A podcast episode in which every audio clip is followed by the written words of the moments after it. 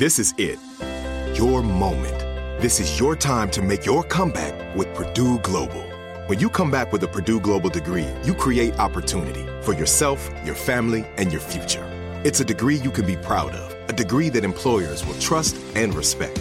Purdue Global offers working adults like you over 175 flexible degree programs to meet your specific career goals. These include associate, bachelor's, master's, and doctoral degrees and certificates. Purdue Global degree programs range from nursing to business to communication and more. Whatever your interest, we have the degree that will move you forward. You have the knowledge, you have the experience. Now it's time to get credit for the work you've done and earn the recognition you deserve with Purdue Global. Purdue's online university for working adults. You know you're worth it. We do too. So don't wait another second to get the degree that will take your career to the next level. Start your comeback today at purdueglobal.edu. Live Nation presents Concert Week. Now through May 14th, get $25 tickets to over 5,000 shows. That's up to 75% off a summer full of your favorite artists like 21 Savage, Alanis Morissette, Cage the Elephant, Celeste Barber, Dierks Bentley, Fade, Hootie and the Blowfish, Janet Jackson, Kidz Bop Kids, Meghan Trainor, Peso Pluma, Sarah McLachlan. Get tickets to more than 5,000 summer shows for just $25. Until now through May 14th. Visit LiveNation.com slash Concert to learn more and plan your summer with Sean Paul, Sum 41, 30 Seconds to Mars, oh, and Two Door Cinema Club.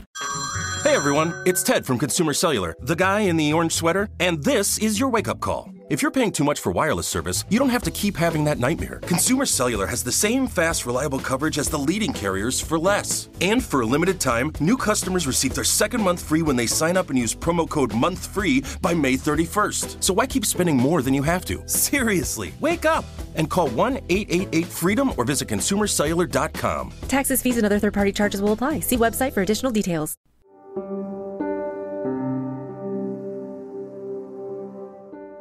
Hello, this is Let's Talk About Myths, Baby, the podcast where I connect feminism and often vague, but not always, politics with ancient Greek mythology. I should say it's not hard either. The bullshit we're going through now isn't unique to our generation, it's just cycled through forms over the millennia. Hubris and hamartia are terms that come from all the way back in ancient Greece. The meaning of the word hubris has changed since then, though only slightly. Hubris is still arrogance to the point of excess. The idea that one person can think so highly of themselves that they cannot be told they are wrong, that they cannot be told their ideas are stupid, that they cannot be told no one really wants to hear what they have to say. Hmm, familiar. Today, a lot of those people happen to be billionaires, and that's no coincidence. What is it if not hubris to believe that you alone are deserving of the type of money that could solve so many of the world's problems and help so many people who have nothing? We've all heard how I feel about a certain billionaire, or at least you read about it constantly if you follow my personal Twitter account. His company starts with an A, and it, sadly, tragically, is also a term in Greek mythology. How is this relevant to today's mini myth, you might ask me? Well, it's not entirely, though it did provide the inspiration, along with the suggestion of Jerry7171 on Twitter. So, thanks, Jerry. It's timely as fuck. So, in light of American politics, that billionaire who thinks charging crazy money for burnt coffee makes him qualified to lead a country, those insane people fighting Alexandria Ocasio Cortez's marginal tax rate, an idea she got from Republicans, and that particular American billionaire I loathe so much, I give you. Mini myth Hubris and Hamartia, or how the ancient Greeks warned us.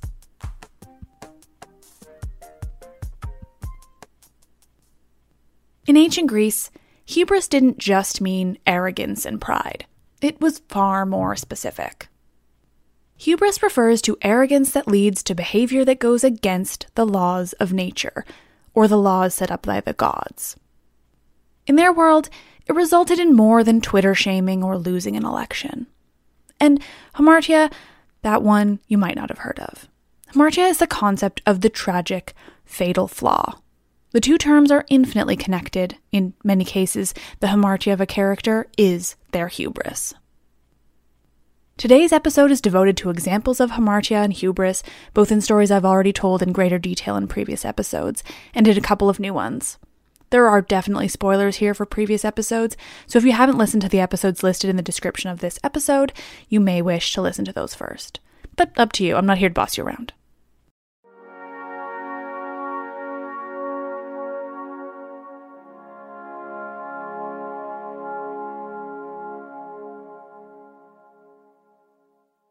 Arachne was a very good weaver, and she challenged Athena. It's always hubristic to challenge the gods, and so for that, Hamartia, that tragic, fatal flaw of believing oneself to be equal to the gods in talent, Arachne was transformed into a spider. Icarus, beloved son of the brilliant inventor Daedalus, when he was gifted with the ability to fly, a skill humans were never meant to hold, he took it too far. His flight was necessary. It was his and his father Daedalus's only way of escaping their prison in Knossos on the island of Crete. But still, Icarus showed his hubris when he wished to fly toward the sun. Icarus believed he could rival the gods in where he was permitted to go. Humans were not to be so close to the heavens or the sun itself. Once again, his hamartia was his hubris, and for it he plunged into the sea and to his death. Phaethon, son of Helios, wished to fly his father's chariot. He learned later in life that his father was, indeed, the sun god Helios, and so he wanted nothing more than to bring the sun across the sky for all the humans below. But Phaethon was not a god, and his father shouldn't have let him try. But he did, and Phaethon's hubris in believing he could hold the power of the god of the sun meant he burned to smithereens. Oedipus. Oh, we all remember Oedipus. The man really went through so much and fucked himself over so much. But his hubris is one of the most famous examples in all of ancient Greek mythology. Oedipus learned from the oracle herself that he was destined to kill his father and marry his mother. And most important of all, the oracle knows best. But Oedipus's hubris and his fatal flaw was in believing he could outsmart the oracle's prophecy and in doing so, outsmart the gods themselves. And so he left the people he believed to be his mother and father, attempting to keep himself away from even the possibility that he might murder his father and marry his mother. This was stupid. In leaving these people, he unknowingly left behind his adopted parents and instead went traveling where he met his true father on the road and killed him in some of the worst recorded road rage from ancient times. Once he'd killed his father, he continued on, where he encountered a sphinx and became the only one who could solve her riddle. This led to his marrying the queen of the nearby Thebes, whose husband had, quite coincidentally, just been killed by a stranger in a road rage incident. So, in the end, the oracle was right, and that's because the oracle is always right in mythology, and no one should ever try to bypass her prophecies, or else you're well and truly fucked.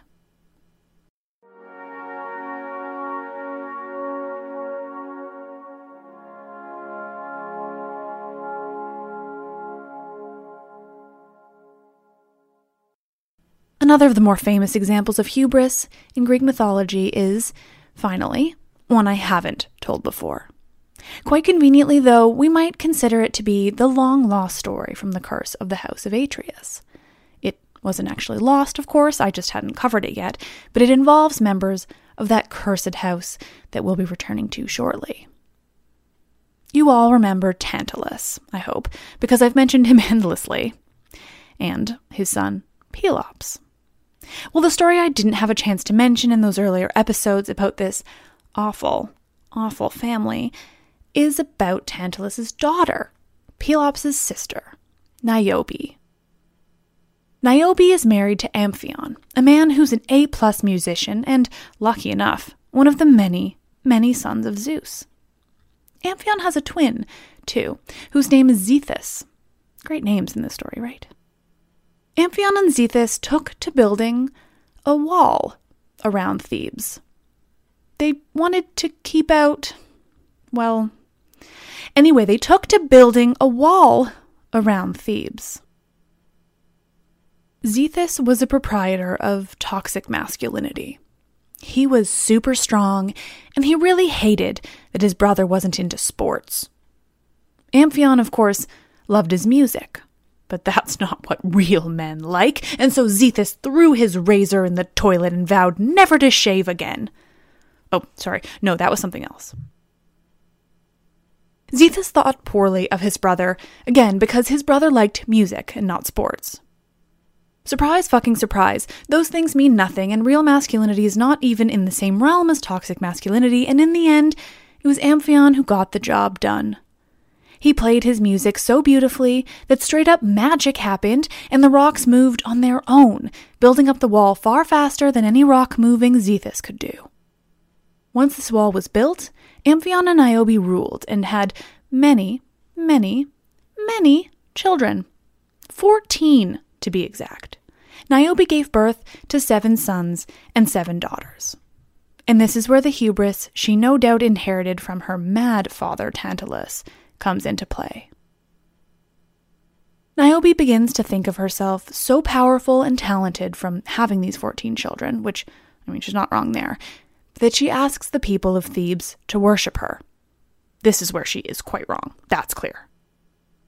She tells her people, You worship Leto, mother of only two children, Apollo and Artemis, but you won't worship me, mother of 14?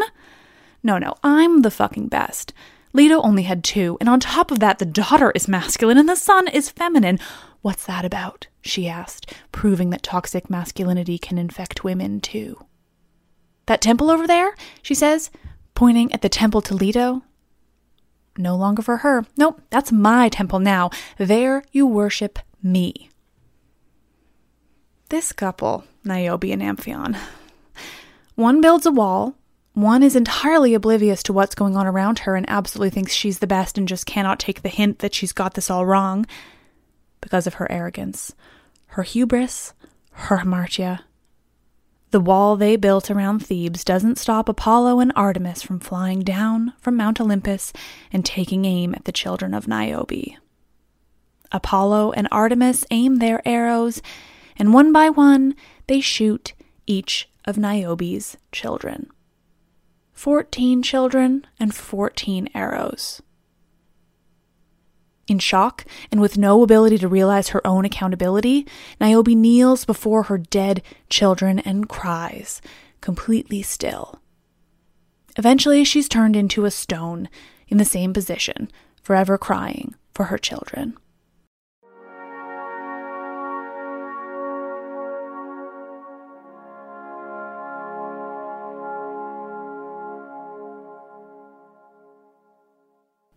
Now, you might be noting that many of these have something in common. A human's hubris brought them to ruin, certainly, but that ruin was brought on directly by one of the gods. That's certainly the case for Arachne and Phaethon. They made mistakes, but the gods still held the cards for them. Athena didn't let it die, she turned Arachne into a spider. Helios didn't say, No, son, you can't drive my chariot. He let Phaethon, and Phaethon burned. Humans have hubris, and so do gods, but often it's still the gods who lead the humans to death. Of course, this wasn't considered in the same way by the ancient Greeks. To them, the gods were in the right here, and it was the humans' hamartia, their tragic flaw, that led to their demises. These concepts of hamartia and hubris became well known in the ancient Greek world. Much of the concepts arose from the myths themselves, but the Greeks learned from them and continued using these ideas. The through line on so many well known Greek dramas include hamartia and hubris as the crux of the story. So much so that the idea of hamartia most explicitly was developed by Aristotle to understand these tragic downfalls from the most famous of their myths. So, what can we learn from the ancient Greeks? Well, I won't spell it out for you, but if these stories taught us something, it's that no one is perfect and no one person's ideas or motivations are pure. If you think too highly of yourself, or you think you can do no wrong, or that you have the best ideas and no one else can match them, well, you're likely going to go down in flames. Or worse, you're going to take everyone else down with you.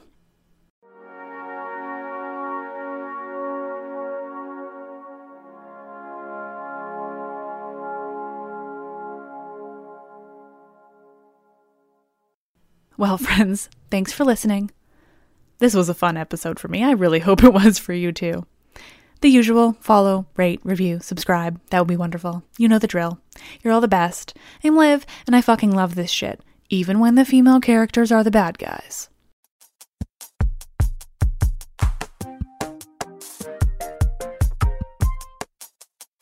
This is it.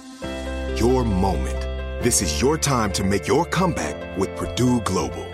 When you come back with a Purdue Global degree, you create opportunity for yourself, your family, and your future. It's a degree you can be proud of, a degree that employers will trust and respect. Purdue Global offers working adults like you over 175 flexible degree programs to meet your specific career goals. These include associate, bachelor's, master's, and doctoral degrees and certificates. Purdue Global degree programs range from nursing to business to communication and more. Whatever your interest, we have the degree that will move you forward. You have the knowledge, you have the experience. Now it's time to get credit for the work you've done and earn the recognition you deserve with Purdue Global, Purdue's online university for working adults. You know you're worth it. We do too. So don't wait another second to get the degree that will take your career to the next level. Start your comeback today at purdueglobal.edu. Live Nation presents Concert Week. Now through May 14th, get $25 tickets to over 5,000 shows. That's up to 75% off a summer full of your favorite artists like 21 Savage, Alanis Morissette, Cage the Elephant, Celeste Barber, Dierks Bentley, Fade, Hootie and the Blowfish, Janet Jackson, Kidz Bop Kids, Meghan Trainor, Peso Pluma, Sarah McLachlan. Get tickets to more than 5,000 summer shows for just $25. Until now through May 14th. Visit LiveNation.com slash Concert to learn more and plan your summer with Sean Paul, Sum 41, 30 Seconds to Mars, oh, and Two Door Cinema Club. Are you tired of your scented cleaning products smelling and cleaning like meh? Then it's time for an upgrade with the power of Clorox Scentiva. With an uplifting scent that smells like coconut, Clorox Scentiva gives you powerful clean like Clorox, but a feeling like being transported to a tropical island retreat. Imagine putting your phone on Do Not Disturb, tuning out all the constant, just the feeling of warm sand in between your toes and a fruity drink in your hand. The ones with the little umbrella. Refresh your home to feel like an all inclusive vacation by getting Clorox Scentiva. Also available in grapefruit and lavender scents at a nearby retail store.